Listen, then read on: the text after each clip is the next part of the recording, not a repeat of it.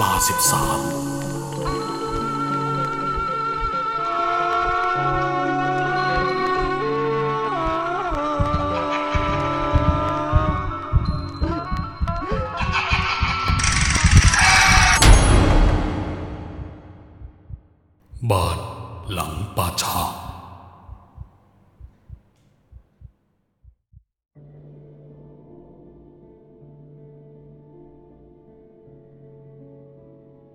สวัสดีครับผมชื่อยอด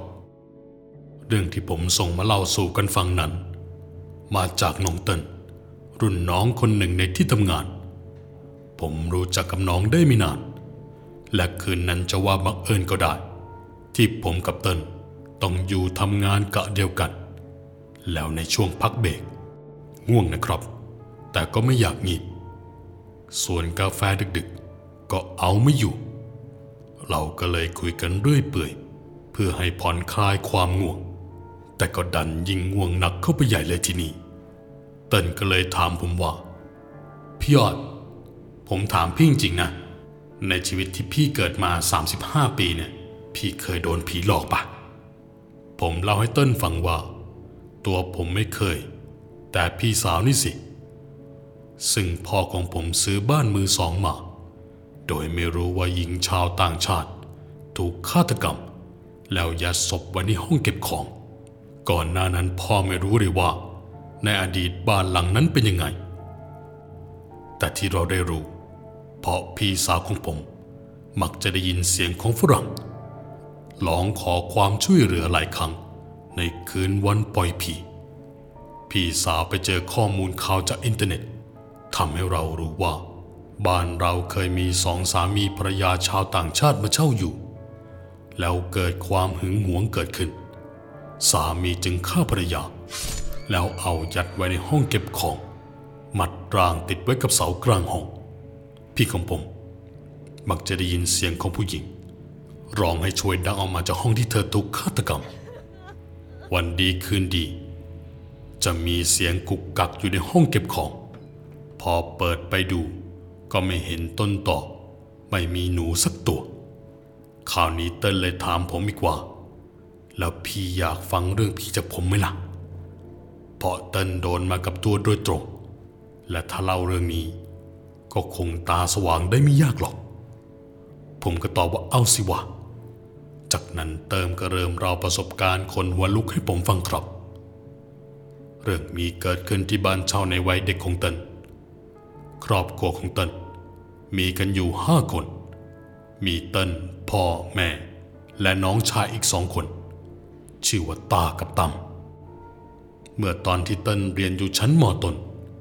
เติ้ลเริ่มสังเกตอะไรแปลกๆ หลังย้ายเข้ามาอยู่บ้านเช่าหลังนี้ เริ่มรู้แล้วว่า ผีมันเป็นยังไง ทั้งการปรากฏตัวแบบให้เห็นตัวเป็นๆแบบนั่งประจันหน้ากัน และมาในรูปแบบของเสียงก็โดนมาแล้ว เติ้ลเล่าว่าบ้านเช่าหลังนี้ เป็นทาวน์เฮาส์สองชั้น ขนาดห้าคูหา แม่เติ้ลเปิดร้านซักอบรีดช่วยพอเติ้ลหารายได้ทาง และบ้านจะอยู่ข้างหลังวัด ซึ่งเป็นพื้นที่ที่เป็นเขตป่าช้าเก่า และด้วยความที่บ้านอยู่ใกล้วัดทำให้เติ้ลมองเห็นการขนศพเข้าออกจากวัดบ่อยจนชินเติ้ลไม่ได้รู้สึกกลัวศพ แต่กลัววิญญาณที่มาปรากฏให้เห็นเสียมากกว่า ช่วงที่เติ้ลอยู่มสามมีวันหนึ่งเติ้ลปั่นจักรยานเข้าไปเล่นในวัดกับเพื่อนข้างบ้าน และได้นั่งคร่อมจักรยานมองดูการขนร่างผู้เสียชีวิตมาใส่ในโรงจังหวะนั้นเห็นชายแปลกหน้าคนหนึ่ง มายืนดูร่างนั้นอยู่ไกลๆแล้วก็ปล่อยโฮออกมา ทีแรกเติ้ลเข้าใจว่าคงเป็นญาติผู้ตายก็นึกเวทนา จึงพยุงจักรยานเข้าไปไกลๆเพื่อหวังจะไปยืนเป็นเพื่อน เพราะเห็นแกเหมือนไม่มีใครสนใจ แต่พอมองดูสีเสื้อกางเกงของร่างผู้ตาย มันเป็นแบบเดียวกับชายที่ยืนปล่อยโฮอยู่ต้นถึงกับผงะ เข้าไปชะโงกหน้าดูร่างนั้นไกลๆทำให้รู้ว่าเขาเป็นคนเดียวกันจริง ๆ วิญญาณคงมาดูร่างตัวเอง และเหมือนเขารู้ว่าเติ้นมองเห็นเขา เขาก็เอื้อมมือพยายามที่จะคว้าแขนเติ้นกับเพื่อนอย่างสุดกำลัง แต่ทว่ามันดันมีลมมากระทบตรงที่แขนข้างที่วิญญาณจะพยายามจับ เขาไม่สามารถสัมผัสร่างกายของเติ้นได้แม้แต่น้อย ทั้งสองคนต่างเอะอะโวยวายขอให้หลวงพ่อช่วย สับเปลอก็เรียกให้ไปหาหลวงพ่อท่านที่สาราการเปลี่ยน พอเล่าทุกอย่างให้ท่านฟัง ท่านก็รดน้ำมนต์เรียกขวัญให้ทันที เติ้นได้เล่าต่อยกว่า แต่ครั้งแรกที่เจอผีในบ้านเลย คือแม่ของเติ้นวันนั้นเพิ่งรีดชุดให้ลูกค้าเสร็จ ในเย็นวันนั้นมันเกิดเหตุการณ์แปลกๆขึ้นครับ เพราะจู่ๆก็มีเสียงคนมาเคาะเรียกตรงระเบียงหลังบ้านเสียงมันดังตุบตุบตุบดังมากจนแม่ต้องรีบวิ่งไปดู หลังบ้านจะเป็นรูเตียมองออกไปจะเห็นเป็นป่าชาวัด ปรากฏว่าแม่ไม่เห็นใครทั้งนั้น เข้าใจว่าบ้านติดกัน เขาคงทำเสียงดังจนกระทบกับบ้านตัวเอง จากนั้นก็เดินกลับไปเก็บเตารีดให้เข้าที่ ต่อมาสักพักก็มีเสียงดังขึ้นมาอีก แม่เตินจึงรีบวิ่งไปให้เร็วที่สุด คราวนี้เห็นเป็นคนเสื้อแดง ท่อนแขนที่โผล่ออกมาจากหลังประตูบ้านรู้ทันทีว่าเป็นผู้หญิง เริ่มจ้องตาไม่กระพริบ เพราะกลัวจะเป็นขโมย สักพักก็เห็นมือของเธอคนนั้น ค่อยๆเลื่อนเข้ามาข้างในบ้าน เห็นเป็นมือที่เปื้อนไปด้วยคราบดินคราบโคลนแล้วหลังจากนั้น แม่เข้าใจว่าน่าจะเป็นคนไร้บ้านอาจจะปีนรั้วเข้ามาขอข้าวกินก็ได้ แม่เติ้ลเลยถามออกไปว่ามาทำอะไรคะทำไมถึงปีนเข้ามาแบบนี้ แต่ก็ไร้เสียงตอบกลับ มีเพียงมือที่พยายามยืดออกมา และแขนที่เริ่มยาวขึ้นผิดรูปจากคนปกติ จนทำให้แม่รู้สึกตกใจ แล้วนี่ไม่ใช่คนแน่นอน แม่เต้นก้าวเท้าถอยหลัง แล้วเหมือนเข้าไปชนกับอะไรบางอย่าง รู้สึกคือการชนของคนแน่ๆแต่พอหันหลังกลับไปก็กลับไม่พบใครนาทีนั้นแม่เต้นได้ยินเสียงเสียงหนึ่งพูดขึ้นมาว่า โยม อย่ามาสร้างบาปหลอกใครเลยนะ สิ่งคำพูดนั้น ร่างของผู้หญิงตนนั้นก็ค่อยๆขยับคายกลับเข้าไป แม่เตินรีบตามไปดู แต่ก็ไม่พบเห็นเธออีกแล้ว ส่วนเสียงเสียงนั้นทำให้รู้เลยว่า ต้องเป็นเสียงของพระที่มาเตือนไม่ให้วิญญาณตนนั้นสร้างบาปพอตกดึก แม่เติ้นก็พูดเรื่องที่เจอให้พ่อเติ้นฟัง แต่พ่อไม่เชื่อ บอกว่าแม่คงจะตาฝาด หรือกลัวไปเองหรือเปล่า เพราะบ้านติดอยู่กับป่าชา เป็นไปได้ที่อาจจะฟุ้งซ่านไปเอง แม่เติ้นก็ไม่พูดอะไรต่อ รอให้เขาเจอกับตัวเองถึงจะได้เชื่อ และพอผ่านไปได้ไม่กี่วันพ่อเติ้นก็เข้ามาคุยกับแม่เติ้นว่า เห็นหลวงพี่เดินไปมาตรงป่าชา คล้ายจะเดินจงกรมแต่แค่เพียงเสี้ยววินาทีเท่านั้นนะท่านก็หายไปแล้ว พอเติ้นมาเห็นอีกที คือตอนที่ตัวเองเอาขวดน้ำลงไปเก็บข้างหลังบาท ในตอนนั้นเห็นพระรูปเดิม ยืนกุมมืออยู่ตรงที่ปั๊มน้ำหลังบาท ซึ่งท่านจ้องมองมา แล้วค่อยๆจางหายไปต่อหน้าต่อตาพอเติ้นทำอะไรไม่ถูกเลย มานึกถึงเรื่องที่แม่เติ้นเล่าให้ฟังแล้วตัวเองไม่ยอมเชื่อ ทั้งสองได้แต่เก็บเรื่องนี้ไว้กันสองคน จนกระทั่งวันหนึ่งยายนิด ที่อาศัยอยู่บ้านฝั่งตรงข้ามเดินเข้ามาคุยด้วยยายนิดถามขึ้นมาเลยว่า เคยเจออะไรแปลกๆบ้างไหมหนู ยายหมายถึงอะไรเหรอคะก็หมายถึงผีนั่นแหละหนูยายนิดพูดน้ำเสียงแผ่วต่ำลง แล้วบอกว่าจะมีอะไรถามยายหรือเปล่าล่ะ แม่เต้นกระสบโอกาสเล่าให้ฟังว่าที่ผ่านมาเห็นอะไรบ้าง ก็เลยทำให้รู้ว่าวิญญาณทั้งสองเกี่ยวข้องกันยังไง ยายเล่าไว้แบบนี้ครับ เมื่อหลายปีที่ผ่านมา มีชายหนุ่มคนหนึ่งขอหย่ากับภรรยาแล้วเดินทางมาบวชที่วัดแห่งนี้ ที่แรกตั้งใจจะบวชเพียงเดือนเดียว แต่พอซึ้งในรถพระธรรม ก็ตั้งใจจะบวชตลอดชีวิต อดีตภรรยาที่ทำใจไม่ได้อยู่แล้วกับการหย่าร้างกันไป เธอก็ย้ายมาเช่าบ้านอยู่ใกล้กับวัด แต่ไม่เคยกระทำอะไรที่เสื่อมนะครับยายนิดบอกว่าผู้หญิงคนนั้นเริ่มตอมใจ พอรักและรอให้หลวงพี่มา วันหนึ่งเธอได้เข้ามาขอร้องให้ท่านสึกอีกครั้ง แต่ท่านไม่สามารถทำตามใจเธอได้ เธอจึงยอมกลับไปพร้อมกับความผิดหวัง พอขากลับบ้าน ผู้หญิงคนนี้ถูกรถชนในตอนที่เดินออกจากหน้าวัดกำลังจะข้ามถนน ร่างของเธอนั้น กระเด็นไปจมบ่อโคลนและขาดใจตายที่โรงพยาบาล ที่น่าสลดไปกว่านั้น เป็นเพราะโรงพยาบาลระบุว่า เธอตายทั้งกลมเนื่องจากหมอตรวจพบว่าเธอตั้งครรภ์ได้ประมาณห้าเดือน และเธอก็ไม่อาจรู้ตัว หรืออาจจะรู้ตัว แต่ไม่ได้บอกหลวงพี่ก็ได้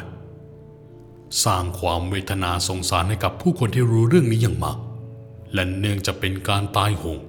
ศพของเธอจึงถูกฝังไว้ที่ป่าชาวัด หลังจากนั้นเป็นต้นมา มักจะมีคนพบเห็นดวงวิญญาณของเธอ เดินไปมาในระแวกวัดอยู่บ่อยครั้ง สภาพเนื้อตัวเปรอะไปด้วยดินโคลนก็ตามวาระสุดท้ายในชีวิตนั่นหรอครับ และที่สำคัญเขาว่ากันว่า เธอยังคงตามติดหลวงพี่รูปนั้นอยู่ตลอด จวบจนเวลาหกปีต่อมา หลวงพี่ท่านมรณภาพด้วยโรคมะเร็ง และมักจะมีคนเห็นหลวงพี่เดินออกมาจงกรมบางกวาดลานวัดปัก จะได้ยินเสียงเป็นแสกสากเหมือนคนกวาดใบไม้อยู่บ่อยครั้ง ส่วนตัวยินิดเคยเห็นประมาณสองครั้ง ครั้งแรกท่านยืนนิ่งๆ อยู่ตรงที่หน้าวัด และมีสีกาอดีตภรรยายืนอยู่ด้านหลัง ครั้งที่สองเห็นหลวงพี่เดินเข้าไปในตัวบ้าน ที่แม่ของเต้นเช่าอยู่ แปลกนะยายทำไมท่านถึงได้เข้าออกจากบ้านเช่าของหนูอยู่บ่อยๆล่ะ ก็จะไม่ให้มาได้ยังไงล่ะหนู ก็บ้านหลังนี้นี่แหละ ที่อดีตภรรยาของท่าน ย้ายมาอยู่เพื่อจะได้อยู่ใกล้ๆกับหลวงพี่ แม่เติ้นถึงกับบางออก หมดข้อสงสัย ยอมรับว่าหลังจากที่ได้ฟังเรื่องจริงของยายนิดมันยิ่งทวีความหวาดระแวงให้ตัวเองอย่างมาก รุ่งเช้าของอีกวัน ซึ่งตรงกับช่วงวันปิดเทอมเติ้นตำตา และน้องกันลูกพี่ลูกน้องวัยสิบขวบ ที่นบีพามาเล่นกับพี่พี่ที่บ้านทั้งสี่คนพากันนั่งกินกล้วยปุดชีอยู่ที่โต๊ะกินข้าว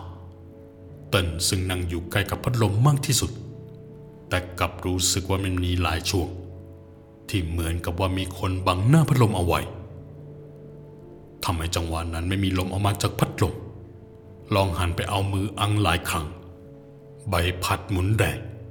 แต่ลมไม่ออก มันราวกับว่าเหมือนมีใครนั่งบังพัดลมเอาไว้ ที่ทำให้คนลุกไปกว่านั้นเลย ก็คือน้องกันได้หันไปทางพัดลมแล้วพูดขึ้นมาว่า พี่กำลังนั่งบังพัดลมพวกเรา แล้วนั่นคุยกับใครล่ะน้องกัน ก็นั่นน่ะสิ ไม่เห็นจะมีใครเลย เต้นกับตาก็เลยถามว่าน้องกันคุยกับใคร ก็เห็นอยู่ว่าไม่มีใครนอกจากพีพีแล้วน้องก็เลยตอบกลับมาว่า คุยกับเพื่อนพี่เติ้ลไง เขานั่งอยู่หน้าพัดลมตอนนั้นคิดว่าน้องกันคงจะแกล้งอ่ำแต่เมื่อลองมาวิเคราะห์อีกทีมันคงเป็นไปไม่ได้หรอก น้องกันเป็นเด็กที่ไม่ค่อยพูด มันเลยสร้างความชงนสงสัย ให้กับเติ้ลซึ่งเป็นพี่ใหญ่ที่สุดในบ้านแถมน้องกันยังบอกอีกว่า คนที่นั่งบังพัดลมเขาหัวเราะใหญ่เลย ในขณะเดียวกันแม่ของเติ้ลได้เดินดุมๆเข้ามาแล้วถามว่าเล่นอะไรกันอยู่ หัวเรอจนเสียงดังไปสามบ้านแปดบาทเติ้ลก็แย้งแม่ว่ายังไม่มีใครหัวเราะเลยครับแม่ บ้านอื่นหรือเปล่า แม่ตอบกลับมาว่าจะเป็นข้างบ้านได้ยังไง เขาไปเที่ยวทะเลกันหมด ส่วนอีกหลังก็ไปงานแต่งญาติเขา เขายังฝากให้แม่ช่วยเอาอาหารให้หมาของเขาอยู่เลย จบคำแม่เติ้นเสียวสลังขึ้นมาเลยล่ะ แต่ด้วยความที่ตัวเองเป็นพี่ใหญ่ เติ้นจึงรีบตัดบท ชวนน้องๆยายไปนั่งเล่นอยู่ตรงหน้าหิ้งพระเพียงไม่กี่นาทีต่อมา เติ้นก็ได้กระซิบถามน้องกันอีกทีว่า คนที่นั่งหน้าพลมเขายังอยู่หรือเปล่า น้องก็บอกว่าพอพวกเราลุกจากที่นั่งที่เดิม เขาก็เงียบ และไม่ได้เดินตามมา เขามองแล้วก็ลุกเดินไปทางฝั่งระเบียงหลังบานในเย็นวันนั้นเติ้ลได้พูดบอกให้แม่ฟังเรื่องที่น้องกันมองเห็น แม่ตกใจมาก แล้วแม่ก็บอกเติ้ลว่า ถ้าเจออะไรแปลกๆอย่าทักอีกนะให้มองผ่านไปเลย และก็มีสติให้มาก ถ้าหากว่าเก็บเงินได้ก่อน จะหาที่อยู่ใหม่ในทันทีเติ้ลเองก็ถามแม่ไปตรงๆนะครับ ว่าบ้านเรามีผีเหรอ แม่ว่ามันอาจจะเป็นเพราะหลังบ้านเป็นป่าช้านั่นแหละ แต่เติ้ลไม่ต้องกลัวนะ มันสวดมนต์บ่อยๆนะลูก ส่วนเรื่องที่แม่พบเห็น แม่ก็เพิ่งจะเล่าให้เติ้ลฟัง ในตอนที่ย้ายออกจากบ้านเช่าหลังเก่า และในช่วงที่ทนอยู่กันมาเกินสามปีแล้วเติ้ลเล่าให้ผมฟังต่ออีกทีว่า ช่วงที่ใกล้จะสอบนั่งอ่านหนังสืออยู่ดีๆก็เงยหน้าขึ้นไปบนชั้นลอย ปรากฏว่าเติ้ลเห็นเป็นเท้าคู่หนึ่ง ซึ่งลักษณะเป็นคนผิวคล้ำมากๆเท้าคู่นั้นยืนลงมาจากชั้นลอย เติ้ลสงสัยว่าใครจะขึ้นไปนั่งห้อยขาอยู่แบบนั้น เติ้ลจึงรีบวิ่งขึ้นบันไดไปดู แต่กลับพบเพียงความว่างเปล่า และนั่นเป็นอีกครั้งที่ชัดเจนและน่ากลัวมาก ในการอาศัยอยู่บ้านหลังป่าชาครับ เมื่อผมได้ฟังเรื่องราวของเติ้ลทำให้ผมได้ข้อคิดอย่างหนึ่งนะครับ ถึงแม้เราจะอาศัยอยู่บ้านติดกับหลังป่าชา แต่มันไม่เสมอไปหรอก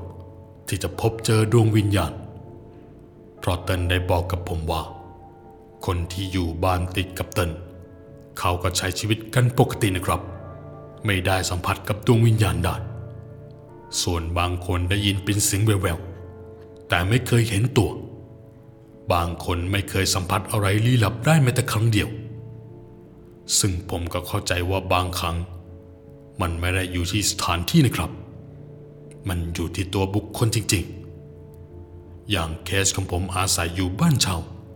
ที่เคยมีชาวต่างชาติถูกฆาตกรรม แต่ถามว่าผมเจอไหมที่ผ่านมา ผมไม่เจอครับ แต่พี่สาวของผมเจอมาเป็นเสียง ถามว่ากลัวไหม ก็ไม่เท่าไหร่ อยู่ได้